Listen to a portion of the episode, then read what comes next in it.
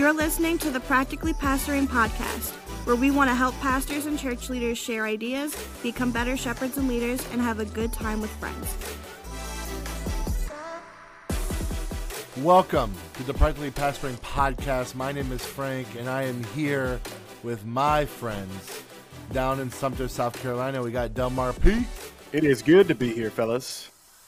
And all the way still in Arkansas, just kidding, it's Arkansas, we got Andrew Larson. Well, hey, y'all. The accent's rubbed off on me a little bit. Yeah, yeah. Tim and Jeff, we miss you. We can't wait for you guys to be back. We got another round of questions from the Facebook group. Um, I'm excited to talk about it. Here's the first one. He says, I got a situation for y'all to chime in on. I've been a student pastor for 15 years, all in the SBC churches. I was sent a job post by a buddy for a non denominational church. It's actually a Christian church from the Restoration Movement. I watched some sermons and read their website and didn't see anything that would be a red flag, so I sent the pastor my resume. He called me up to talk. We chatted for almost two hours. We asked each other a lot of questions, and at the end, we aligned very well. My question is this Have you ever made a denominational switch, especially SBC to a non denominational? So, uh, uh, I don't know if Dell, you you went from SBC to non denominational my whole life. But it sounds like the non denominational is just Southern Baptist without the fat. No, the the Christian church claims no, to be non denominational, but yeah, I'm this is. About, I'm talking about what Dell what Dell walked into. Yeah, yeah. This is Yeah. different. Yeah. Christian church is a denomination. Um, Yeah, they're they're they're a denomination that really tries hard to paint themselves as non-denominational, sure, but sure, they still only hire senior pastors that went to Milligan or Johnson Bible College, and they're, So are you there's, saying uh, they're disguised Baptists? uh, no, they're not Baptists. It's Oh, what would uh, be then? no closer there's- I mean, to Church of Christ with sweet music. yeah. I got you. Okay, you know I'm what with denomination this whole family of churches are from? Uh, the Duck Dynasty people. They're all they're all Oh. they're all Church of Christ, and um, the Church of Christ. I think the true Church of Christ, or I forgot Hey which denomination. you have to be No, no, no. careful when you say the true Church of Christ. I'm sorry. So I have I had a buddy who kind of explained to me there's like three leg there's like three arms of this denomination. I forgot what the most like conservative one was, the one that doesn't have music. Then there's the Church of Christ, which is like the more moderate one, and then there is the Christian Church, which I think is what you're describing, Andrew, is like it's functionally just like any other non-denominational church, but they have their roots in that. I was going to ask you, Andrew, what about that seminary or Bible college that's in um, Arkansas? That's a big Church of Christ school. Which one? Oh, Harding, Harding University. Yeah, yeah. Um, and Harding is uh, that's in Conway, right? Like right, right where you used No, it's like it's Or- like a, it's, it's a little bit. Wait, uh, maybe I'm mixing schools up. there's a there's a Church of Christ school about like an hour or two north of our. I said, this conversation's. Why are we talking about the schools of, of the to be. Christian Well, but but in that world, so the the camp that my wife and I met at was Yeah. uh, Christian church camp. The first uh, church that I served out of college was Christian church, and I grew up, you know, not Southern Baptist, but Indie Fundy Baptist, and um, so I made a very similar switch. And I, I was in the comments kind of saying, hey, here, here, here was my experience. And it the, the biggest difference for me coming from a Baptist background where we did communion either once a quarter or once a month, depending on which church I was in, was Christian church takes communion each and every week. And they emphasize baptism to a way that outsiders would claim that they believe in baptismal regeneration, which any Christian church person would say, absolutely, I should, any Christian church well read person would say, no, no, no, that's not what we believe. It might seem on the surface like that because they kind of expect people to get baptized within like, you know, a few minutes of uh, accepting Christ as Savior. So that's the thing where um, my wife was a 16 year old volunteer camp counselor baptizing middle schoolers at summer camp because kids got saved at camp and they wanted to get baptized right away. Andrew, So that's, a big Christian actually- church thing. That's actually the biggest thing as an SBCer Yeah. that you would need to wrestle with is th- truly finding out what their belief on baptism is, because um, there are like, I mean, baptismal regeneration is uh, a somewhat of a belief depending on where you are in the Church of Christ Christian church tradition. But you're right, there are some that would be like, this is a bit of a secondary issue, and maybe like our ancestry believes this, but we don't necessarily believe that.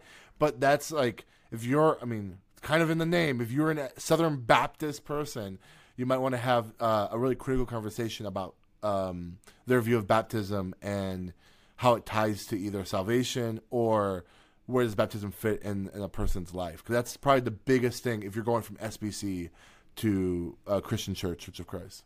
And also, with that being said, if that church has that stigma, because as soon as you said Duck Dynasty, that's the first thing that came to my mind. Aren't those the guys who believe in baptismal regeneration? So you also have to say if that is a large stigma, like when you are employed there, in the future coming from there, people may think that and put that on you, even though you don't subscribe to that. So just be ready for like it's it's it's not fair to assume that, but you do because when I come from SBC to where I'm at now, there was a few assumptions about me, which is fair, correct? I mean, because that's where you were. But uh, that being said, I said he at the end here he says, you know, have you ever made the denominational switch, especially SBC to non-denominational? And I think, uh, man, this is a sweet question today. Tomorrow marks one year since I stepped out of SBC. I grew up in SBC. I was uh, Southern Baptist youth pastor for 15 years, worked in a church at different capacity for a couple years. And, you know, now being on the outside of it, I could tell you, like, at first, it's weird because if you've grown up in a denomination and you leave, and Andrew, you grew up in Indy Fundy, like, when you step out, it's it's not right, but it's almost like there's a part of your identity attached to that. You know what I'm saying? And it's uh, and to me, stepping out has been healthy because I've had to like shed that identity. Um, I still love the SBC uh, for the most part. I like a lot of the direction that they seem to be heading, but at the same time, this may actually be a good detox for for this individual who's going to be stepping out possibly. I think we we put so much emphasis onto our denominational heritage and I don't think, especially those of us like in clergy, if we grew up some way, I don't think a lot of churches really care. And I that's maybe that that's a bad thing.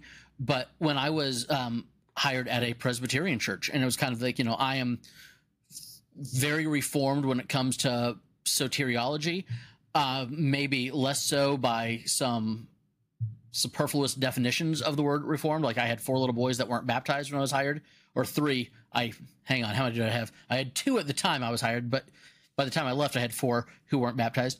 But I was talking with the pastor of a Presbyterian church who said to me, he's like, Andrew, I love hiring Baptist youth pastors because they all come in knowing sound doctrine and are able to lead kids to Christ, whereas some of the people coming out of the Presbyterian schools can't. And I just thought that was so funny. But to me, the difference between a Baptist and a Presbyterian was this huge, huge gulf. And he was like, nah, dude, it's like a little creek you got to jump over. It's not that big of a deal to us, really. And growing up in the world that I did, we were kind of brainwashed to think it's us versus everybody else. And then you get into so many of the everybody else churches, and they're like, nah, dude, like we're on the same team. You might be a second baseman and I'm a shortstop, but we're on the same team.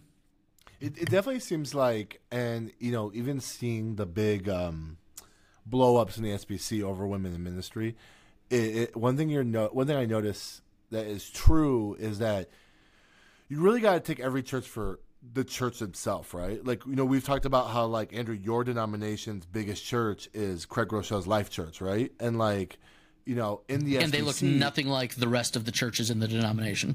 Right. And then in the SBC, you have like a lot of those like historic First Baptists, and then you find out the elevation just left the SBC, right?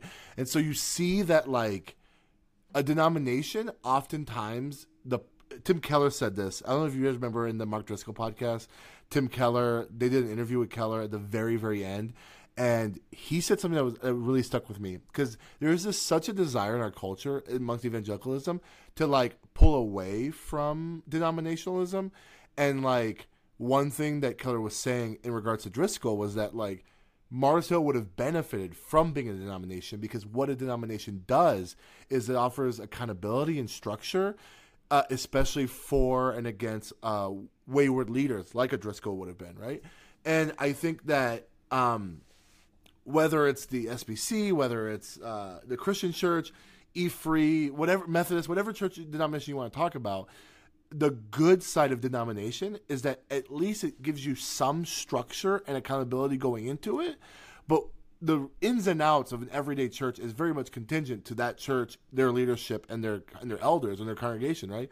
And so I would say, you know, this church might definitely be a Christian church, and it's like heritage, and it's um, and it's like you know, like its history, but like it may be I, I, think there's a reason why non-denominational churches are so much more prevalent in our culture and more popular is because I think a lot of churches have shed some of the denominationalism that they feel like is restricting them, but still hold on to like a th- rich theology of a PCA, of an SBC, of an EFC, or whatever, and and just wanted to maybe be more of a of like an Acts 29 or even a Converge, where they're saying I'd rather be a part of a a group of churches that are supporting each other, but not be a part of a denomination that is restricting you or giving you certain rules or whatever. So I don't want I, the baggage that comes with what you assume when you see this logo on my website. Right.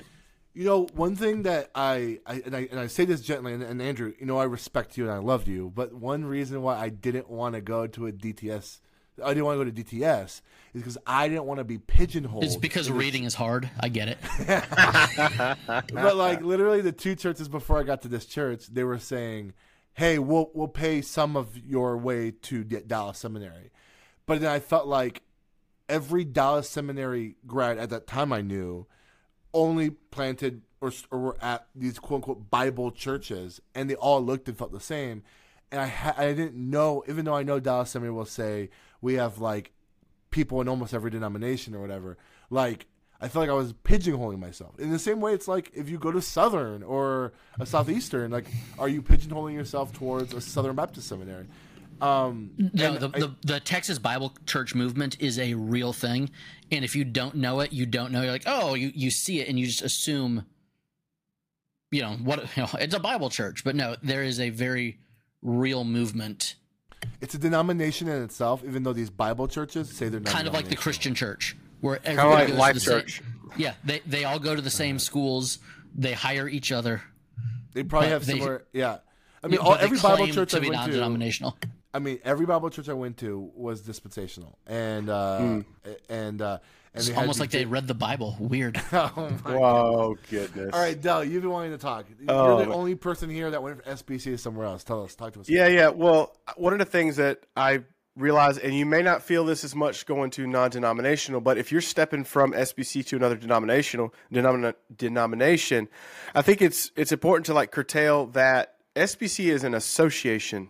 You know, a lot of times we, we throw that in and we use those words, but uh, denominations have, generally have a more strict hierarchy with a little bit slower moving. Where SBC, everything's its own autonomous, you know, entity. We agree on, in principle, the Baptist faith and message. But you know, uh, I've had quite a few SBC people tell me, "Hey, don't call us denomination, call us an association." Uh, because there is not that overhead. Now, if you're moving over to a denomination that is more of a traditional denomination, you may find a little bit more of that hierarchical polity that you're not used to in the SBC. So you might want to, as you're exploring stepping into this, you might want to think, okay, how's this going to affect, you know, just the way I think about being a part of a denomination? Yeah, I think I mean, I, especially if you know that, and that's not the case for Christian church world. We've got you know 40 or 50 different denominations represented and, and people who are listening, and like for for me moving in to a uh, to the Covenant Church, even coming out of Presbyterian Church, where yes, we have a um, a conference, but here I have a, a conference superintendent, which is not my boss, but is like the pastor that I'm supposed to go to with any issues that I have within my board or you know, I, a pastor, like two pastors. And so that's something that I had never experienced before. Also, part, part of that is because I was never in the, the number one chair at a church before, but different denominations are going to have different cultures and the people that have been in those cultures, it's second nature to them. It's, well, of course, this is what you do. And you, you kind of need someone to show you the ropes who has come from where you are to where you are so that you can know what's going on. That's good. I know. Um, you know, when I when I finally came to this church and they they showed me what Converge, uh, which is like kind of our denomination, is. Um, the amount of resources that they just constantly give us, I, like, especially because Converge consists of a lot of like very small churches in very secluded areas. The fact that there is um, a bunch of churches that people can call up to ask for advice. When we were going through our senior pastor transition, they stepped in. They even helped pay for um, some of the costs to get chemistry staffing to help us find a senior pastor. Like they they were so useful and helpful that like I couldn't imagine what what it's like in these some non denominational churches that don't have that kind of like denominational support. Um, so yeah, I mean, I'm sure there's denominations that have a lot of bureaucracy, but then there's some really good stuff in denominations that I think we often overlook. Accountability. As we, as we often like kind of like glamorize what non-denominationals are. Last hey, summer was the first time in forever that I was like, "Oh man, I'm so glad to be in this hierarchical structure." Just watching all of the uh, the nonsense with Johnny Hunt, and when you have a, a president say, "I wish I could defrock this person, but I don't have the authority to," and man, the minute I step out of line, I can I'd get smacked so quick and that is that's comforting and reassuring. Hey, I, one other denominational thought that is not so much to this question, but a broader thing. Um, so many denominations have changed or split over what some churches view as arbitrary educational requirements. Out here, where where I am, there is, and Frank, you probably saw this when you lived in Arkansas. There is like every little town you drive through has a Cumberland Presbyterian Church, and they all have like the same logo yeah. And so I was like, man, like, is this like some mega church that has you know the, the same logo? And I was in uh yeah PCUSA church and then an EPC church for six years, so you'd think that I'd be familiar. But there's a group of churches that about the turn of the last century, it was a uh, well, it doesn't make sense to have the same educational requirements for a pastor who lives, you know, 1500 miles away from the nearest seminary to have for the pastor that lives down the street from the nearest seminary. So uh, they basically started their own branch of Presbyterianism out here, kind of you know Tennessee, Arkansas, Alabama area. So sometimes when you are looking at a denomination, you want to look at the heritage and be like, why, you know, why did this group form? What's the reason that the group formed? And can I get on board with that? Because that's going to be deeply ingrained in who somebody is or who a church is deep in their identity. That's really good. Hey, let's let's this is one last question from the Facebook group. What does your rhythm look like in visiting shut-ins and elder and the elderly in your church? Do you have a set day? Do you call them before? What does this routine look like? So, Andrew, you're the only one going to talk, right? Uh, I I do pastor a church in Florida, so yeah, I'll I'll jump in. Um, shout out to uh, our our departed friend um, Allison Williams, who had one of the greatest now youth ministry specific resources on hospital vis- visits and stuff, but it's still one that I go to time and time again. So if somebody is in the hospital, my go to is I come with some kind of stationery because you don't know if someone's knocked out, you don't know if someone's sleeping. Um, so I want a card that you know whether it's a business card to give to a nurse or stationery that has like the the church on it. So we have these. We ordered all these postcards a couple years ago. That it was like from Vistaprint, and they came out to be like six cents a piece, and we had 500 of them or something. And so we'll be using those probably for a few more years. But it's a picture of the church, and it says, you know, we miss you and we're praying for you. So whenever I go to visit anybody, I make sure I have that with me because I want them to know that I was there, but I don't want to wake anybody up. If I am at a hospital, my goal is to never sit down because you know there's medical procedures happening. There, there's stuff going on. Now if i'm at a rehab center i know this person is bored to death because they have maybe an hour and a half of physical therapy every day but the rest of the day they're sitting and waiting for that hour and a half of physical therapy. So if i'm going to visit somebody in a rehab center i know i'm probably going to be there 35 40 minutes. So i kind of know I, I kind of have different rules for if someone's a shut in, if they're at a rehab center, or if they're at a hospital. And you just got to know your people. You know, there's a lot of of little old men who don't want you to talk. They want you they want you to show up so that they can tell your wife, "Yeah, the pastor came and saw me," but then they want to get back to watching Sports Center or whatever it is. So that is a 3 minutes and a prayer. Um, hey, you know, this small group sends their love. And then there's going to be a little old lady who is going to be thrilled that you're there and want to show you pictures of grandkids. So you got to know your people and plan accordingly. Man, you nailed it. Generational understanding is so important. Like my grandfather is 94 and he tells me every time his pastor comes and visits him. And he'll tell me the preacher ain't been to see me in two weeks. I wonder, or two months. I wonder why they're still paying him. You know that that generation values the the clergy side, you know, the the pastor side of your ministry. And if you're not being with them, then they don't know why you're with the church. Whereas a lot of younger people, especially with kids, man, if, if my pastor showed up, I wish he'd have texted first so I could have cleaned the house or let my wife know because she just got off work. So it is different. And I think we need to be very conscious of that when we're visiting the elderly uh, more times than not um, they they see you being there quite honestly not just as a friend but as a part of your job you know? So i think uh, just realize that you know whereas if my pastor visits me or if i visit somebody who's like our age they're like he's coming more as like a friend as a congregant. Um, but a, a, lot of the other ones like that's what they pay you for. So realize that when you're there it, it is friends but it's also i mean i hate to take you know the the spiritual side out of it, but for them, it's like, no, this is what we're paying them to do, to take care of us, to have conversations, to be on the porch. I think sometimes, like if if if you're going someone who institutionally, you ever we had this lady, you go visit her, you're going to be there an hour, two hours, you know, because she just wants to talk. So sometimes you can uh, bring a small gift or whatever. Not like a gift, but hey, I got some. Uh, I got a lady in our church. She keeps bees. I got an extra thing of honey. I want to bring it by your house. So that way, I bring her like a thing of honey because you know that's really cool. But that's it's kind of like I'm visiting you. I stayed ten minutes. I gave you some honey. So that way, I was there. I had a reason to be there, and I got to get going. So I do think going in with a plan. And what Andrew said, know your congregate. Now we all we can't always do that, especially if you're new in a church.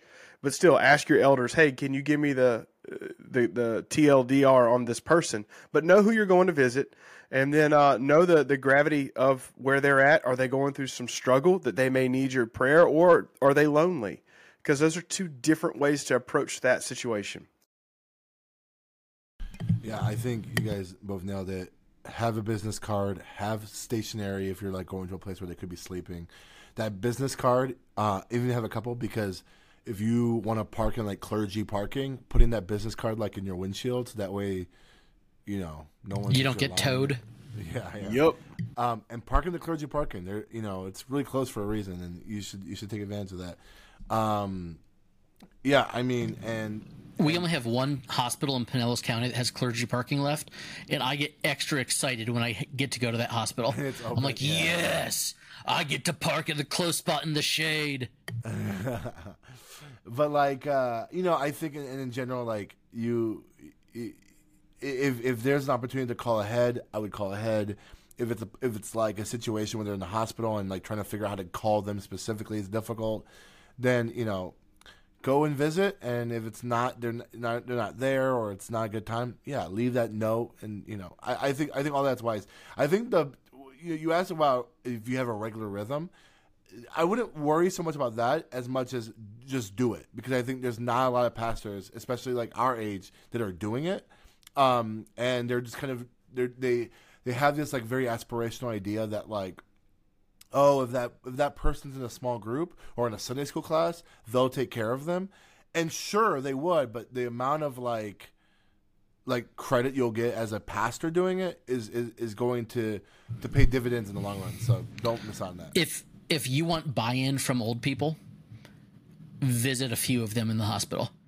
The and that's that's not why you visit them in the hospital, but I'm saying if you want buy-in from the generation of your parents' age or older, the relational capital that you earn from making a hospital visit will last you for years with some of these people because it's a different mindset. You know, they there's the Sunday school mindset versus the small group mindset. And we've kind of been brought up a lot of us, hey, the small group is supposed to be what the hands and feet of the church. This is what it's supposed to look like. But if that didn't get ingrained into you until you were 45 or 50 years old, you remember the pastor coming to visit when your mom was sick. You remember the pastor coming to visit when, you know, grandma was dying. And so that is still kind of what we were talking about um, previously on, on our last episode about kind of, or was it when, when we were talking about d- denominations, you know, when that gets ingrained in you, that's the same kind of thing. So the, the buy-in that you get with the older generation from making these visits will last you a whole lot longer than the 25 or 30 minutes you're going to spend in these visits. And honestly, go with a couple good questions in mind, knowing what they're struggling with. I was I was talking to a lady the other day. She's in her seventies. I was having a good conversation with her, and in the last five years, in Safety Harbor, uh, Florida, we call that a young person.